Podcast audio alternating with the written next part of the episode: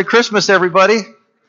I encourage you to turn in your Bibles with me to Matthew chapter 1. And we're going to look at the life of uh, Joseph and Mary, and of course, baby Jesus. And I want to talk to you today about courage. Are you a courageous person? Would you consider yourself to be a courageous person? And then, really, what is courage? And how do you develop courage? Why are some people more courageous than other people? I want to talk about courage today because we see this in the lives of Joseph and Mary. They were very courageous young people.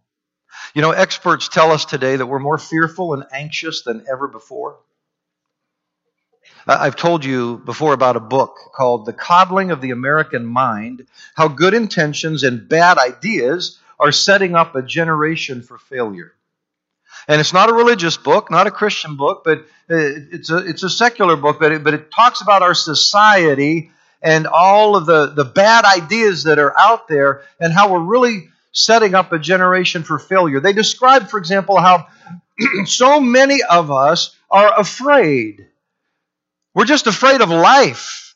We're afraid of almost everything. We're afraid of rejection. We're afraid of failure. We're afraid of getting our feelings hurt. We're afraid of someone making fun of us. We're afraid of someone getting ahead of us. We, we even come up with these new terms like, like FOMO, fear of missing out. Eh, it's a whole Facebook phenomenon. Like you see somebody on Facebook and you see some of your friends and they're doing something, and how come you weren't invited to what they're doing, and like how you missed out on that, and and you know, so FOMO, is kind of a relatively new term. We're afraid of somebody you know, just doing better than, than we are. We're afraid of terrorism. We're afraid of traveling abroad. We're afraid of getting sick. And so, what do we do? We try to make everything as safe as can possibly be. We don't try things because we might fail. We post things on Facebook to make people think our lives are happy and perfect. We don't travel abroad, certainly not. And we don't go to Israel because you know something might happen over there. You know your chances of getting killed while driving around Clarkston in your car are greater than being killed while you're in Israel. And we, we create safe spaces. We become helicopter parents, hovering over our children to make sure they're safe and secure and everything's fine. The new term is lawnmower parents lawnmower parents. We mow down everything in front of our child so that the path is perfectly clear and easy and smooth. We don't want our kids to have any bumps in life, you know. So the mother holds her child in her arms and says, Oh, don't worry, honey, I will never let anything happen to you. Well, what if you want something to happen to you? You know, and your child is like, let me live a little, please. Let me try a little, dare a little, do a little bit. The main message of their book is stop coddling your kids, and in fact, stop coddling yourself. The way to emotional and mental health is not to coddle and live in fear. The way to a full and free life is actually to develop courage.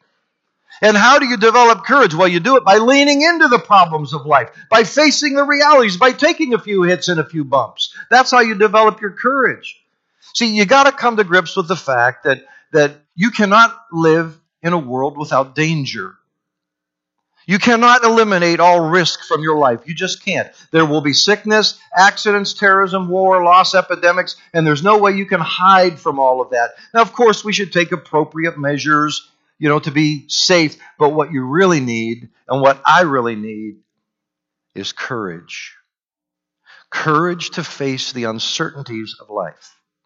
Courage to take the risks, to do the right things. Courage to live with faith and hope and love instead of fear. Joseph and Mary were very courageous. Let's look at their stories. Have you ever thought about the courage of, of Joseph and Mary? They really show us that you, in fact, you can't even be a Christian without courage. Because it really takes courage to step out in faith and say, God, I trust you with my life, and I'm going to follow you wherever you lead me. That takes a lot of courage to do that. You can't even be a Christian without having courage. Uh, let's jump into the story. Matthew chapter 1, beginning in verse 18. Matthew 1, beginning in verse 18. Here's the story of Christmas. This is how the birth of Jesus and the Messiah came about. His mother Mary was pledged to be married to Joseph, but before they came together, she was found to be pregnant through the Holy Spirit. Because Joseph, her husband, was faithful to the law, yet did not want to expose her to public disgrace, he had in mind to divorce her quietly. But after he had considered this, an angel of the Lord appeared to him in a dream and said, Joseph, son of David, do not be afraid to take Mary home as your wife. What is conceived in her is from the Holy Spirit. She will give birth to a son, and you are to give him the name Jesus, because he will save his people from their sins. All this took place to fulfill what the Lord had said through the prophet. The virgin will conceive and give birth to a son, and they will call him Emmanuel, which means God with us. When Joseph woke up, he did what the angel of the Lord had commanded him and took Mary home as his wife. But he did not consummate their marriage until she gave birth to a son, and he gave him the name Jesus. So Joseph and Mary are engaged. And engagements at that time were quite a bit different than engagements in, in our time and what we normally think of as engagement. There were normally three stages to getting married. As a young teenager, the parents would arrange for their kids to get married. They had arranged marriages. One family, set of parents, they would talk to another family that they liked and respected, and they would work out, hey, our daughter uh, will marry your son. Yes, our son will marry your daughter. So they had this arranged. Parents, don't you think that's a great idea? Where you get to pick the spouse. I mean, that's how they used to do it. They would have these arranged marriages. And so you might only be 12, 13, 14 years old, and you would already be pledged to be married. In a sense, you were betrothed, engaged, kind of, sort of heading that way. And then the second stage was a more official betrothal ceremony where gifts were exchanged and legal papers were signed. And especially by this time, betrothal was so legally binding that if one of them died at this point in the process, the other was considered to be a widow or a widower. It was that serious, that legal. And then the third stage of betrothal was actual marriage, which normally took place about a year after the gifts were given. So here are Joseph and Mary. They're betrothed. They're, they're engaged, but they're not yet married. They're not living together. They're not having sexual relations because sexual relations during this betrothal engagement time was absolutely forbidden on pain of death, on being stoned to death. That's what the Old Testament law said, although by this time in history, they, they, it was very unusual for that to happen, but there would be a lot of embarrassment and exclusion and, and isolation. So plans are being made for Joseph and Mary. Their families know about it. They're, they're, pledged to be married. And most of the little town of the people in Nazareth, a little town at the time, they, they a few hundred people maybe, they, most of them knew about it and they're all excited. And one day, can you believe it? Mary shows up pregnant. And Joe knows he's not the father. How would you feel if you were Joseph? Angry? Crushed, disappointed, embarrassed. Joseph decides to divorce her quietly. He didn't want her to be stoned. He could have drug her out into the streets and accused her and embarrassed her and all of that sort of thing. He didn't want to do that. He wanted to divorce her as quietly as possible. Now, it really wasn't possible to keep it totally quietly. Everybody's going to see she's pregnant, has a kid, and, and what's going on, and how come Joseph isn't with her, and all that. But he was trying to do his best to, to keep the situation somewhat sane. And then Joseph has a dream. He, he wakes up from this dream, from his sleep, and he's convinced now that this is a God thing. And that God is calling on him to step up and take on this responsibility. Can you imagine Joseph's courage? He knew that most of the people would assume it was his child and that they had acted inappropriately. And he might be excluded. He could, in theory, at least maybe get even stoned to death. So he's putting his own reputation and his own life on the line. It must have been unbelievably tempting to divorce Mary and distance yourself from the whole thing and say, Not my kid, not my baby, not, uh, uh, no, it wasn't me. No way, I'm out of here. That would have been very tempting. And think of Mary's courage. The angel appears to Mary and informs her that God has chosen her to be miraculously pregnant and give birth to the Messiah. And she says, But how? I'm a virgin. And the angel says, The Holy Spirit will come on you, and the power of the Most High will overshadow you, and the Holy One to be born will be called the Son of God. And, and then Mary responds, May your word to me be fulfilled. Are you kidding me? I mean, how could she say that? Mary had to know in that instant that she was going to face all kinds of misunderstanding and accusation and abuse and ridicule and maybe even death. Maybe her own family was going to kick her out. She doesn't know. And Joseph and Mary, they talk through these things and they decide to follow God no matter what. They don't know what's going to happen, they don't know how people are going to respond, but they're going to walk boldly into their future, courageously following their Lord. How did they do it? How did they act with such courage? Why didn't Mary just say, Oh, no, thank you, Mr. Angel? no, no, no. Pick someone else, please. This is pretty wild, big thing here. I'm not up to that.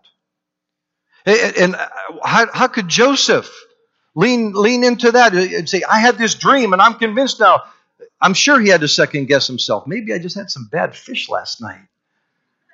I mean, how do you really know these things? I want to talk to you about three reasons why Joseph and Mary were so courageous. And these are actually three actions that you and I can take today to develop more courage in our lives, okay? I think at this Christmas time, even, and in our lives, I don't know what you're facing. But we live in such a society and there's so many kinds of challenges and, and just life can be so hard. And we're all trying to be so safe and so cute, secure, and, and, and it's so easy to become so overwhelmed and fearful. I, I want to encourage you that by God's grace, you, you and I can develop more courage. Are, are you courageous? Are you really? For example, just very simply, do you have the courage to apologize when you need to? Think about it. That takes courage to say, Yes, I'm sorry, I was wrong. Do you have the courage to admit your weaknesses? Do you have the courage to do what's right, even though you know there might be some fallout from it? Or do you find yourself lying, and maybe even lying a lot? Just kind of telling people what they want to hear, and you just lie a lot.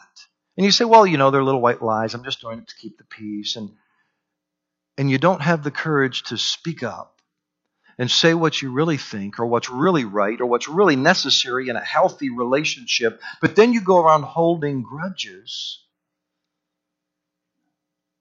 because you didn't have the courage to speak up. You spend almost all your time trying to make life easier, safer, and more secure. Three actions I encourage you this morning how to be courageous. First of all, clarify your convictions. If you want to develop courage, you've got to start by clarifying your convictions. What do you really believe about life? Joseph and Mary were convinced that God was up to something great and they wanted to be in on it. And that gave them the courage that they needed. How about you? Do you believe there is a God? And that He's up to something great and that He can be involved in your life. You need to just clarify that and get honest with that because if life is just a, a random accident and, and we're all here by chance and there is no God and, and, and he's, there's no source of power for, you know, available to you, then where are you going to develop that kind of courage, that kind of conviction? So clarify your convictions. There's, a, there's an old legend from India about a mouse and this mouse was terrified of cats until a magician agreed to transform him into a cat. And that resolved his fear until he met a dog. So the magician changed him into a dog. And then the mouse turned cat turned dog was content until he met a tiger. And then he, he, then the tiger met a hunter. And she goes back to the magician and says, Oh, change me now into a hunter. And the magician refused to help. He said, I will make you into a mouse again, for though you have the body of a tiger, you still have the heart of a mouse. You see, God, you, you and I, our tendency is to, we want to solve all those problems out there and make them smaller. And God says, I want to grow your heart. I want to give you courage to face all the problems out there, whatever they might be. I think of the Apostle Paul in Romans 8. He talks about all the trouble and hardship that we might face in life. He says, You know, what shall we say? Can anything separate us from the love of Christ? Shall trouble or hardship or nakedness or danger or peril or sword? And he says in, in Romans 8 37, No, in all these things we are more than conquerors through him who loved us. For I am convinced. You see, Paul had some convictions. He says, I am convinced. What are you convinced of? If you're going to have courage in life, you've got to be convinced of something. Paul says, I am convinced that neither death nor life, neither angels nor demons, neither the present nor the future, nor any powers, neither height nor depth, or anything else in all creation will be able to separate us from the love of God that is in Christ Jesus our Lord. Do you have that kind of conviction? Clarify your convictions. That's where courage comes from. And then the second action I encourage you to is receive His Spirit. You clarify your convictions and then you receive His Spirit. The angel told Mary that she would become pregnant through the Holy Spirit. Joseph had a very spiritual dream. It was a, great, a dream from God. And they both knew that they knew. You see, the Holy Spirit is His own verification. When the Holy Spirit works in your life and speaks to you about the truth of something, you know it.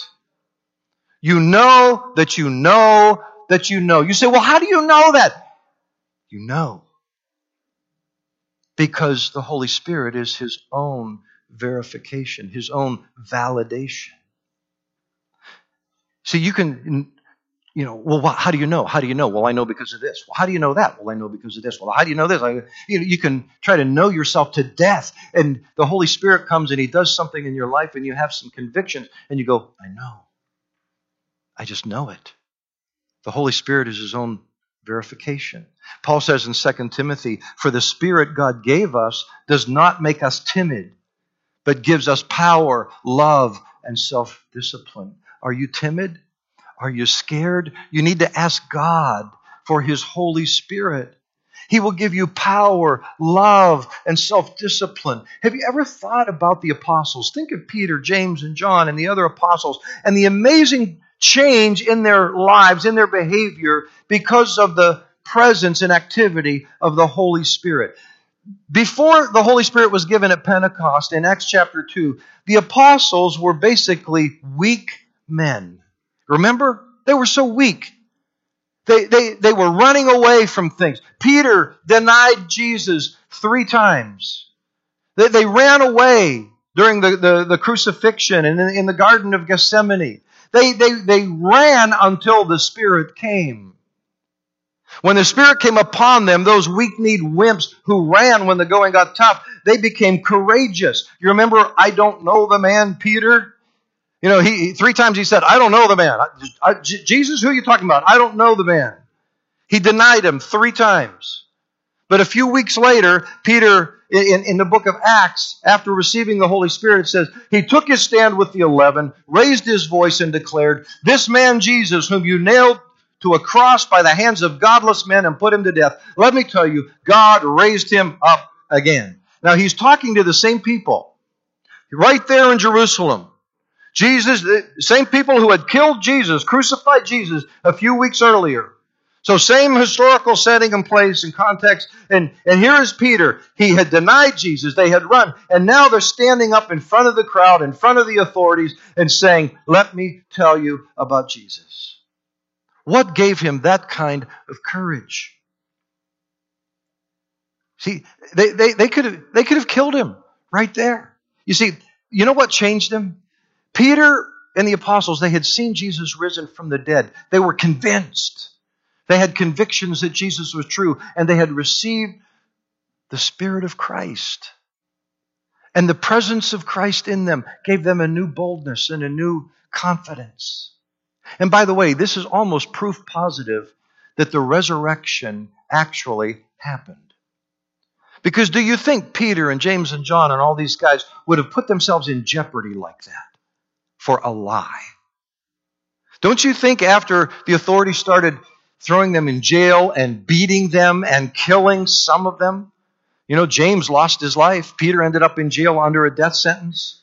Don't you think if, if they were lying about the resurrection, don't you think they would have said, oh, oh, sorry, just kidding. We, we made it up.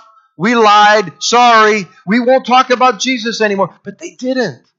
They were so convinced. And now they were so filled with the Spirit of Christ and they had such courage that they were willing to proclaim that even if it meant losing their lives. Have you received the Holy Spirit?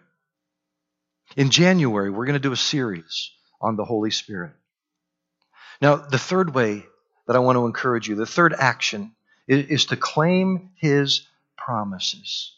You need to claim His promises. So you clarify your beliefs, clarify your convictions, you receive the Spirit, and then you claim His promises. Mary and Joseph knew the Old Testament promises, and they knew that God was up to something. You see, if you want to walk in courage instead of in fear, you need to claim his promises. For example, Jesus said in John 16, I have told you these things so that in me you may have peace. In this world you will have trouble, but take heart. That, that the Greek word there for take heart could be take courage or be courageous. I have overcome the world. So you claim Jesus' promise. You might have all kinds of trouble going on in your life right now. But you can have peace, Jesus says. In this world, you will have trouble. That's a wonderful promise, isn't it? In this world, you're going to have a lot of trouble. See how realistic Jesus is? But he says, You can have peace in me.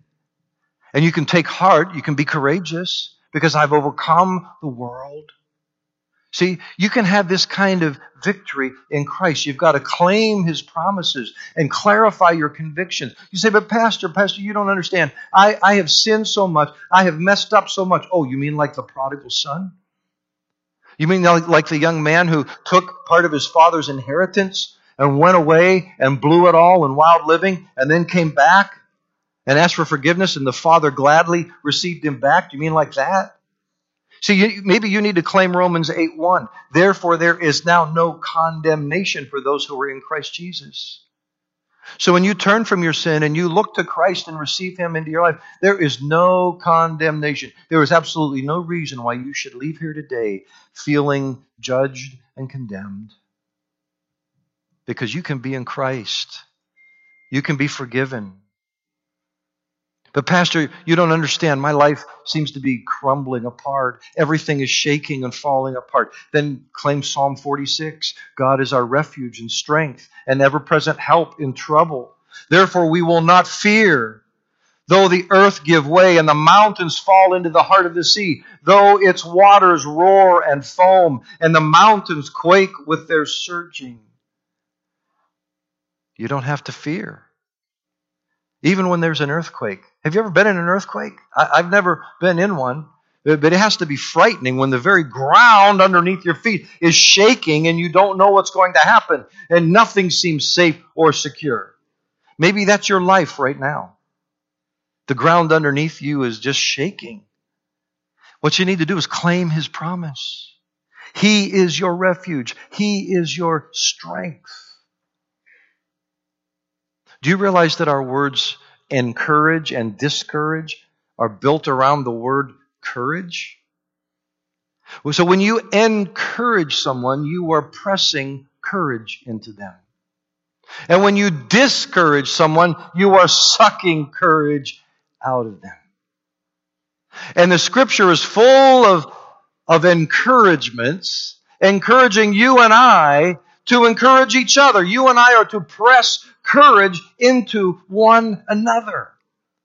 One of the main functions of a church, of a congregation, is where we come together and we do our lives together and we get to know each other and we press courage into one another. Who do you need to encourage today? Let's pray together. Would you bow your heads with me? Father, help us to clarify our convictions. Lord, we, we are convinced that you are true, you are real, you are there. And Lord, we cry out for your Holy Spirit. We receive your Holy Spirit afresh, Lord, so that we can live joyful and triumphant. Lord, we ask you to, to come. Oh, come, Lord Jesus. Grow our hearts. Help us to be faithful to you Come, Lord Jesus. Give us your courage. We ask it in Jesus' name. Amen.